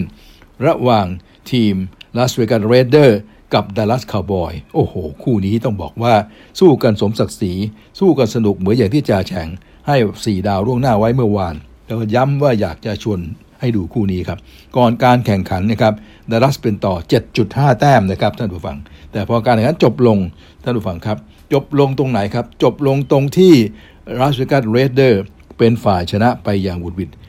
36 ต่อ 33 ครับหลังจากต่อเวลาแล้วนะฮะ คือไปเสมอกันในเวลา 33 ต่อ 33 จนกระทั่งต่อเวลา โอ้โห ยืดเยื้อกันพอสมควร ก่อนที่ลาสเวกัส เรดเดอร์สเนี่ยจะเตะ field goal ได้ แล้วก็ชนะไป 36 ต่อ 33 ครับ ก็ถือว่าพลิกล็อกครับ เพราะว่าดัลลัสนั้นเป็นต่ออยู่นะครับ พอเริ่มมาในควอเตอร์ที่ 1 นั้นเนี่ยRaiders ก็ขึ้นมาทำ touchdown เลย ขึ้นนำ7-0 เลยนะครับนะฮะแต่หลังจากนั้นแป๊บเดียวดัลลัสก็ได้ touchdown เหมือนกัน เพียงแต่เตะเปลี่ยนไม่เข้า ก็เลยไล่ไปเป็น 7 6 ต่อ 7ครับเป็น 6 ต่อ 7 นะครับ แต่ว่าก่อนหมดเวลา Raiders ก็ยังคงทำ touchdown ได้อีกหนึ่ง touchdown เพราะฉะนั้นใน quarter ที่ 1 นั้น และร้อนเจเออทางด้านก่อนจบรันที่ 1 นั้นเนี่ยลาสเวกัส Raiders จึงนำอยู่ 14 ต่อ 6 ครับ ครั้นมาสู่ quarter ที่2 Raiders ก็ได้ field goal อีก ก็หนีไป 17 ต่อ 6 ครับ จากนั้นมาดัลลัสมาทำ touchdown ไล่นะครับก็ขึ้นมาเป็น 13 ต่อ 17 ครับ ก็จบครึ่งแรกพอดี ก็ทำให้ดัลลัสนั้นตามอยู่ 13 ต่อ 17 หรือว่าถ้ามองจาก Raiders ก็คือนำอยู่ 17 ต่อ 13 นะครับ กลับมาเล่นใหม่ใน quarter ที่ 3 Raiders ได้ touchdown เลย ขึ้นไปนำ24 ต่อ 13 ครับดัลลัส touchdown ไล่มาเป็น 19 ต่อ 24 พยายามทำสองแต้มไม่ได้ฮะก็เลยได้ 19 ต่อ 24 แต่หลังจากนั้น Raiders ก็หนีต่อทำ field goal ได้ก็เลยหนีไป 27 ต่อ 19 จบ quarter ที่ 3 พอดีพอดีครับ พอมาสู่ quarter ที่ 4 ครับ ดัลลัสก็ยังไม่ท้อแท้นะฮะทำมา 1 field goal ก็ไล่มาเป็น 22 ต่อ 27 อืมแต่หลังจากนั้น ทางด้านของ Raiders ก็ field goal เหมือนกัน Raiders field goalก็หนีไปเป็น 30 ต่อ 22 คราวนี้ทางดัลลัสมายาวเลย touchdown ได้เลยนะครับแต่ทำสองแต้มได้อีก โอ้โห เลยกลายเป็นว่าไล่เสมอกัน 30 ต่อ 30 มันแล้วสิตอนนี้นะฮะ30 30ครับ ก็สู้กันต่อนะเวลายังเหลือนะฮะใน quarter ที่4 Raiders มาได้ field goal ก่อนครับ ก็ขึ้นนำอยู่ 30 ต่อ 33 ต่อ 30 33 ต่อ 30 นะฮะ ตอนนี้แต่ยังมีเวลาพอ ที่ดัลลัสจะทำนำลูกเข้ามานะครับ แต่ว่าทำ touchdown ไม่ได้ครับ มาจ่อแล้วจะทำ touchdown ไม่ได้ก็เอา field goal ไว้ก่อน ก็เลยกลายเป็นเสมอกัน 33ต่อ33 อย่างสุดมันเลยนะครับแม่ดัลลัสก็พลาดโอกาสไปนะ ถ้าได้ touchdown ก็ชนะไปแล้ว แต่พอไม่ได้ก็ต้องได้แค่เตะ field goal ก็เป็น 33ต่อ3เพื่อมาต่อเวลา ช่วงต่อเวลาเนี่ยโอ้โหก็ผลัดกันไปนะครับจนกระทั่งทุกคนใช้โอกาสจนหมดแล้วนะฮะก็สู้กันไปจนกระทั่งในที่สุดแล้วเนี่ยทางด้านของ Raiders ครับมาได้ field goal เมื่อเหลือเวลาประมาณ 4 นาทีของช่วงต่อเวลานะ4นาทีกับ 28 วินาทีนะครับทางด้านของ Raiders ก็บุกมาหน้าประตูของหน้าบ้านของดัลลัสคาร์บอยเลย แล้วก็ได้เตะ field goal ตรงนั้น ชนะไปอย่างหวุดหวิดครับ 36 ต่อ 33 อย่างที่ว่านี้นะครับ ก็ถือว่าสุดมันกันจริง ๆ ครับ แล้วก็เป็นผลทำให้ Raiders นั้นก็กลายเป็น 6 ต่อ 5 ส่วนดัลลัสก็ 7 ต่อ 4 นะฮะ 7ต่อ4ก็ถือแพ้ไปอีกหนึ่งครับ พอไปดูในการเล่นนะครับ ก็ปรากฏว่าทางด้านของ quarterback ของ Raiders Derek Carr วันนี้ก็สุดยอดครับขว้างไป 39 ครั้ง รับได้ 24 ครั้งออกมา 373 หลากับ 1 touchdown ในขณะที่ quarterback ของดัลลัสก็ใครล่ะ ก็แดกเพรสคอตคนเก่าเลยครับแดกเพรสคอตนะครับ ก็คว้างไป 47 ครั้งรับได้ 32 ครั้ง ออกมา 375 หลากับ 2 ทัสดาว โอ้โห แพ้กันไปอย่างบุดวิดแพ้กันไปอย่างน่าเสียดายนะครับ แบบชนิดที่ผัดกันไปผัดกันนำผัดกันตามนะดาราอุตสาห์ไล่มาแล้วนะไล่มาจนเสมอได้เนี่ยตามหลักแล้วต้องถือว่าโมเมนตัมดีนะตอนต่อเวลาเนี่ยน่าจะชนะได้เลยกลับกลายเป็นว่าตอนต่อเวลาโมเมนตัมกลับไปเป็นของทางด้านของราชการเรเดอร์อีกครับก็เลยทำให้เรเดอร์นั้นชนะไปในที่สุดอย่างสุดมันสำหรับคู่นี้ครับ เอาละครับท่านผู้ฟังครับ นี่ก็คือ คู่ที่2ครับนะแล้วเราก็จะยะลกเว้นยกเว้นไว้ก่อนสำหรับคู่ที่ 3 ซึ่งกำลังแข่งขัน แล้วก็ยังไม่จบนะฮะนั่นก็คือ Buffalo Bill กับ New Orleans Saints ครับ จะเป็นอย่างไร เดี๋ยวเราค่อยมาว่ากัน หลังจากที่มาพูดถึงเรื่องของโปรแกรมอันนี้ก่อน โดยที่โปรแกรมของที่คู่ที่เหลือจากนี้ไปที่จะไปแข่งกันในคืนวันอาทิตย์นั้นนะครับ ก็จะมีครับตั้งแต่ตีหนึ่งของคืนวันอาทิตย์นะฮะตีหนึ่งวันอาทิตย์ ที่จะถึงนี้นะฮะวันอาทิตย์ที่ 28 ใช่ไหมครับ ก็จะมีคู่ของ Pittsburgh Steelers ครับ เจอกับ Cincinnati Bengals นะครับ คู่นี้ก็ปรากฏว่าทางด้านของ Cincinnati Bengals นั้นเป็นต่อ 4.5 แต้มนะครับ แข่งกันตอนตีหนึ่งนะครับ สถิติของ Pittsburgh ก็คือ 5-4-1 แล้วก็ Cincinnati Cincinnati Bengals ก็ 6 ต่อ 4 ครับ ท่านผู้ฟัง ก็ไม่มีข้อมูลอะไรมาจากนี้ คู่นี้ไม่ได้ถ่ายทอดนะครับ ถัดไปก็จะเป็นคู่ตีหนึ่งอีกคู่หนึ่งระหว่าง Tampa Bay Buccaneers 73 นะครับ เจอกับ Indianapolis Colts 65 ครับ ความจริงคู่นี้เสียดายที่ไม่ได้ถ่ายทอด เพราะเป็นคู่เอกกันเลยทีเดียวครับสัปดาห์นี้ เพราะ Tampa Bay Buccaneers กลับมาเป็นเต็งหนึ่งอีกแล้วอย่างที่เราได้คุยกันนะครับ ก็คือว่ามาเจอกับ Indianapolis Colts เนี่ยนะฮะก็ซึ่งตอนนี้ก็อยู่ในภาพด้วยนี่มีโอกาสจะลุ้นเหมือนกันนะครับ ก็ทำให้อย่างน่าเสียดายว่าไม่มีการถ่ายทอด แต่ก็อย่างว่าครับก็อย่าลืมติดตามดูชมกันตามข่าวข่าวต่างๆนะครับ ตามฟอร์มโดยภาพรวมนั้น ทางด้านของ Tampa Buccaneers เป็นต่อแค่ 3 แต้มนะครับเพราะว่าเป็นทีมเยือนนะฮะเสร็จแล้วก็ถัดไปคู่ตีหนึ่งก็จะเป็นการพบกันระหว่าง Carolina Panthersกับ Miami Dolphins ครับ Carolina Panthers นั้น 5 ต่อ 6 ครับ ก็ความหวังก็น้อยลงแล้วล่ะ Miami Miami Dolphins ก็ยิ่งน้อยลงใหญ่นะฮะนั้นคู่นี้ถือว่าเป็นคู่ที่โอกาสเข้ารอบก็น้อยกว่าเพื่อนแหละครับท่านผู้ฟัง แต่ว่าตามโปรแกรมล็อกล่วงหน้าไว้ ยังไงยังไงเขาก็ต้องถ่ายคู่นี้มาให้เราดูนะครับ ในการวางตัวก่อนเล่นทางด้านของแต้มต่อนั้น Carolina Panthers เป็นต่อแค่แต้มเดียวแต้มเดียวนะเหนือนิดเดียวเท่านั้นเองนะครับแต่ว่าไม่มีการมีการถ่ายทอดคู่นี้มีการถ่ายทอดตอนตีหนึ่ง อย่างที่บอกครับ เพราะว่าก็คงจะเป็นการวางโปรแกรมล่วงหน้าไว้ยังไงยังไงก็ต้องถ่ายทอดก็มีคู่นี้ครับ แต่บังเอิญมันมีอีกคู่หนึ่งตอนตีหนึ่งเวลาเดียวกันนี้นะฮะจะเป็นคู่ของ Tennessee Titans กับ New England Patriots ครับ โอ้โห คู่นี้เนี่ยมันเลยครับท่านผู้ฟังครับ ถือว่าเป็นคู่เอกก็ได้นะครับสี่ดาวครึ่งประจำสัปดาห์นี้เลยทีเดียวนะครับ นั่นก็คือ Tennessee Titans ตอนนี้ 8 ต่อ 3 นะฮะ แล้วก็เป็นตัวเต็งที่จะเข้า รอบสูงอย่างที่เมื่อวานเราคุยกันนะครับ ส่วน New England Patriots ก็เข้ามาจ่อเข้ารอบแล้วนะครับ7ต่อ 4 แล้วในสายตาของบรรดาลาสเวกัสก็ให้เป็นเต็งใน top 10 แล้ว เข้ามาสู่อันดับ 9 แล้ว หลังจากที่เล่นดีมากในช่วงหลังๆนี่เอาชนะมาติดต่อกันหลายเกมนะครับ ก็ทำให้นิวไรแพทติออดนั้นอยู่ในสายตาเลย ก็จะเจอกับเทนซี่ไททัน8ต่อ 3 นิวแลนด์ก็ 7 ต่อ 4 นะครับ คู่นี้ก็จะเจอกันตีหนึ่ง แล้วมีถ่ายทอดสดด้วยจ่าแฉงก็ขออนุญาตที่จะให้รายละเอียดคู่นี้เพิ่มเติมนิดหนึ่ง เพื่อเราจะได้เป็นใครตื่นขึ้นมาดูทีวี ดูคู่นี้จะได้มีความมีมีความมันประกอบไปด้วยว่างั้นเถอะครับ ก็ในแง่ของทีมลุกนั้น ก็ต้องบอกว่าไททันนั้นเนี่ยนะครับมีได้หลารวมในการบุกเฉลี่ยต่อเกม 374 หลาเป็นอันดับที่ 13 ครับ นิวอิงแลนด์319หลา เป็นอันดับที่ 16 นะครับ ในเชิงบุกนั้นก็ดูเหมือนว่าไททันจะเหนือกว่านิดหนึ่งอันดับที่ 13 ของลีก ในขณะที่นิวอิงแลนด์อันดับที่ 16 ของลีกครับ ในขณะที่เป็นการรับนะฮะหลาที่เสียไป ไททันยอมให้เสียไป 350 หลา แต่ว่านิวอิงแลนด์เสียแค่ 313 หลางั้นเมื่อเทียบกันแล้ว ไททันเนี่ยเป็นอันดับที่ 14 ของลีก แต่ว่านิวอิงแลนด์เป็นอันดับที่3นะฮะในแง่ของการป้องกัน เนี่ยภาพรวมก็จะเป็นอย่างนั้น ก็จะเห็นว่าเออทีมนิวอิงแลนด์นี่ทีมรับไม่เลวนะเป็นอันดับที่ 3 เลยอะนะของของลีกอะในขณะที่ทางด้านของไททันก็ดูดีกว่าเหนือกว่านิวอิงแลนด์นิดหนึ่งในแง่ของทีมบุก แต่ว่าเป็น 13 กับ 16แต่ว่าพอมารับเนี่ย3 กับ 14 เลย ก็ลองคิดกันดูกันแล้วกันว่าจะออกมาทางไหนนะครับส่วนทางด้าน quarterback ของไททันนั้น ก็คือไรอันทันเนฮิลครับก็ขว้างมาแล้ว 2,681 หลาครับ 2,681 หลา 13 touchdown นะครับ และ 12 intercept ในขณะที่ quarterback ของนิวอิงแลนด์นั้น ก็คือแม็กโจนนั่นเองนะครับ 2,540 หลา 14 touchdown แล้วครับ แล้วก็เป็น8 intercept ครับท่านผู้ฟังครับ แล้วก็อย่างที่บอกครับ ตอนนี้แม็กโจนกำลังมาแรงนะครับ เรียกว่า โอ้โห ชนะมาบ่อยมากเลยครับรวด มาโดยตลอดนะครับ 5 เกมซ้อนแล้วนะครับ หลังจากแพ้ดัลลัสมาป๊บก็ชนะมาโดยตลอด นั้นด้วยฝีมือของบิลเบลิชิกโค้ชเนี่ย ก็ทำให้แม็กโจนกลับมา กลายเป็นขวัญใจนะครับน้องใหม่คนนี้เล่นได้อย่างชนิดทำให้คนเกือบจะลืมทอมเบรดี้ไปเลยทีเดียวนะครับยังก็ต้องมาดูอีกครั้งหนึ่งว่าในการเล่นของวันตีหนึ่งวันอาทิตย์นี้นะฮะระหว่างทางด้านของไททันส์นะครับกับนิวอิงแลนด์นั้นจะจบลงอย่างไรนะครับ ตอนนี้เขาให้นิวอิงแลนด์ก็เป็นต่อด้วยนะหกแต้มครึ่งนะฮะนิวอิงแลนด์เป็นต่อได้หนึ่งหกแต้มครึ่ง จะเอาชนะเช่นนั้นได้หรือไม่ เพราะจะต่อเช่นนี้ก็ดูเหมือนว่าจะอะไรล่ะไม่ให้เกียรติเทนเนสซีกันหรืออย่างไร ซึ่งชนะมากกว่า แต่ว่านิวอิงแลนด์กลับเป็นต่อนะครับอาจจะเป็นเพราะเล่นที่บ้านของนิวอิงแลนด์ด้วยก็ได้นะครับนั้นคู่นี้เนี่ยสนุกแน่นอนครับนั้นจ่าแฉ่งก็ขอให้ข้อมูลเยอะหน่อย แล้วก็อย่าลืมติดตามกันนะครับตีหนึ่งครับ จากนั้นไปนะครับก็จะเป็นคู่ของฟิลาเดลเฟียกับนิวยอร์กครับท่านผู้ฟังครับ นี่ก็ตีหนึ่งอีกคู่หนึ่งก็ผ่านไปได้ละถือว่าเป็นคู่เบาๆ ที่ไม่ค่อยจะ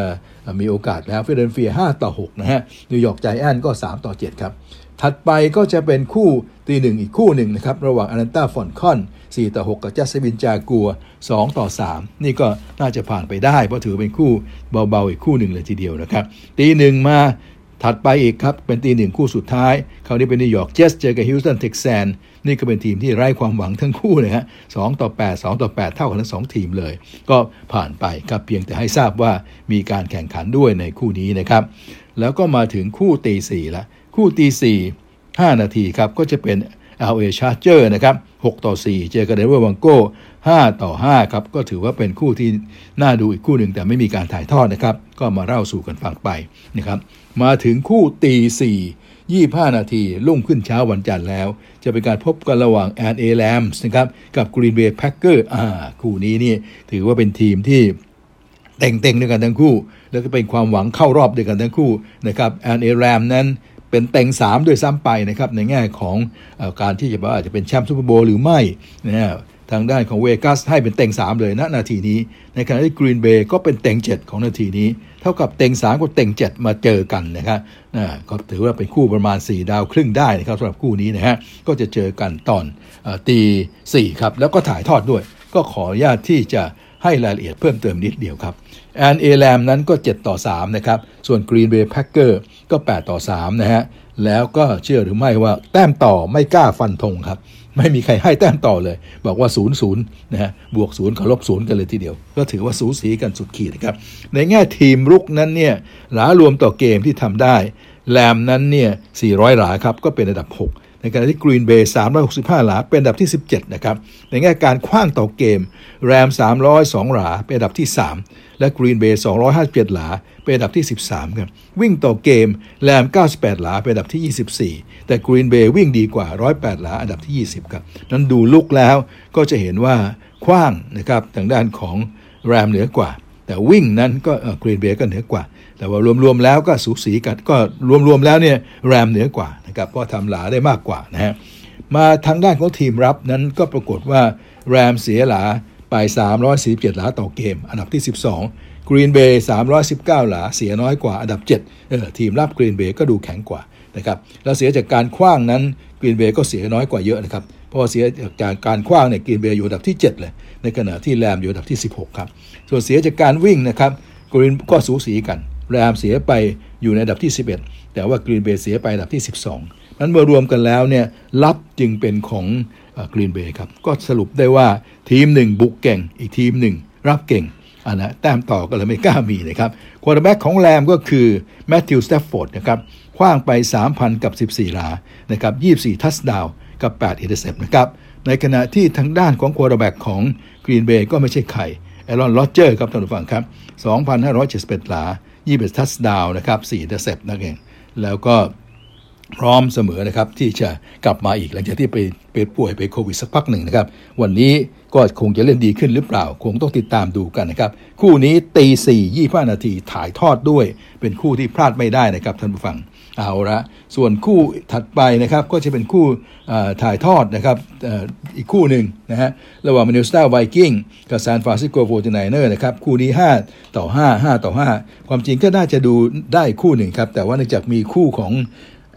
แรมส์กับแพ็กเกอร์แล้วก็เชื่อว่าแฟนๆจะดูคู่นั้นมากกว่านะครับ ถัดไปก็จะเป็นคู่เช้าแหละนะครับท่านผู้ฟัง คู่เช้า 8 โมงวันจันทร์ครับ8โมง20 นาที ก็จะเป็นคลีฟแลนด์ Browns เจอกับบัลติมอร์ Ravens ครับ ก็ถือว่าเป็นคู่ที่พอดูได้นะครับแต่ทางด้านของคลีฟแลนด์ Browns ก็ 6 ต่อ 5 บัลติมอร์ Ravens ก็7ต่อ3 ก็เป็นคู่เอกพอใช้ระดับ 3 ดาวกว่าๆก็ขออนุญาตไม่ให้รายละเอียดอะไรกับเพียงแต่ว่าเชิญชวนให้ติดตามดูกันในเช้าวันจันทร์ ส่วนเช้าวันอังคารก็จะเป็นคู่เบาๆหน่อยนะครับ ระหว่าง4ต่อ4ฮอค3ต่อ 7 กับวอชิงตัน 4 ต่อ 6 ซึ่งเขาพยากรณ์ว่า 2 ทีมนี้น่าจะตกรอบแล้ว แต่ก็ต้องมาเจอกันตามฟอร์มเท่านั้นเองครับ ครับนี่คือสิ่งที่รอเราอยู่นะครับท่านผู้ฟังครับในช่วงของ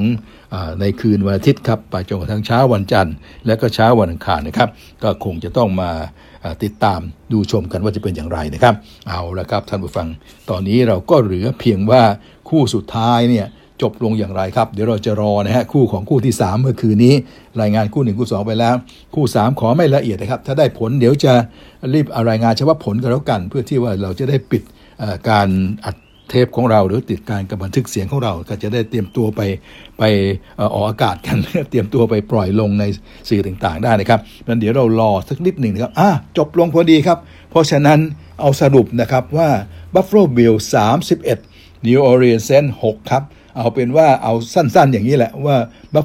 Buffalo Bill 31 ครับ New Orleans 6 Buffalo Bill ก็กลายเป็น 6 6 ต่อ4แล้วครับ ตอนนี้นะครับท่านผู้ฟัง ในขณะที่ทาง New Orleans ก็เป็น 5 ต่อ5นะฮะนี่คือจบคู่นี้ไป โอ้ไม่ใช่ดิ Buffalo Bills ก็กลายเป็น 7 ต่อ 4 เพราะต้องบวกไปอีกหนึ่งจากชัยชนะนะฮะแล้ว New Orleans Saints ก็พ่ายกลายเป็น 5 ต่อ 6 ไปนะครับนี่เป็นบทสรุปนะครับก็ทำให้เดี๋ยวเราจ่าแฉ่งไม่มีเวลาจะไปดูว่า Buffalo Bills เป็นในตารางนั้นเป็นอย่างไร เอามาไว้กันดูอีกที รวบยอดกันอีกทีตอนวันจันทร์เลยกันแล้วกัน เอาเป็นว่าณนาทีนี้ Buffalo Bills ชนะ New Orleans ครับขึ้นก็เป็นไปตามฟอร์มที่กะเก็งกันไว้ Buffalo Bills ก็ชนะไปในที่สุดครับ ด้วยสกอร์31ต่อ 6 ครับท่านผู้ฟัง เอาละครับ เราก็จบลงได้แต่เพียงเท่านี้ครับ แต่ว่ามันมีบอลอีกนิดนึงนะ ขอเถอะทิ้งท้ายนิดเดียวสั้นๆ อย่าลืมติดตามดูไทยลีกกันด้วยครับ สัปดาห์นี้ไทยลีกก็มีนะฮะเสาร์ยี่สิบเจ็ดมี 4 คู่นะฮะแล้วก็วันอาทิตย์ที่ 28 ก็มีอีก 4 คู่วันเสาร์ก็จะมีหนองบัวพิชญเจอการท่าเรือ 18 นาฬิกา เมืองทองยูไนเต็ดเจอนครราชสีมา 18 นาฬิกา โปลิศเทโรเจอเชียงใหม่ นะครับเวลา 18นาฬิกา30 นาที แล้วก็ขอนแก่นยูไนเต็ดเจอสมุทรปราการ 19นาฬิกาส่วนวันอาทิตย์นั้นนะครับประจวบ FC เจอ BG ปทุม 18นาฬิกาชนบุรีเจอราชบุรีครับ 18นาฬิกาสุพรรณบุรีเจอบางกอกยูไนเต็ด18นาฬิกา30 นาที และตบท้ายด้วยเชียงรายยูไนเต็ดเจอบุรีรัมย์19 นาทีครับ ก็เป็นอันว่าจบครบถ้วนเลยครับสำหรับความสุขที่เรารออยู่ทั้งไทยทั้งเทศนะครับครบถ้วนพอดีพอดีก็ขอเชิญติดตามตักตวงความสุขกัน ในช่วงของสุขเสาร์และอาทิตย์ครับ กลับมาพบกันวันจันทร์นะครับ สวัสดีครับ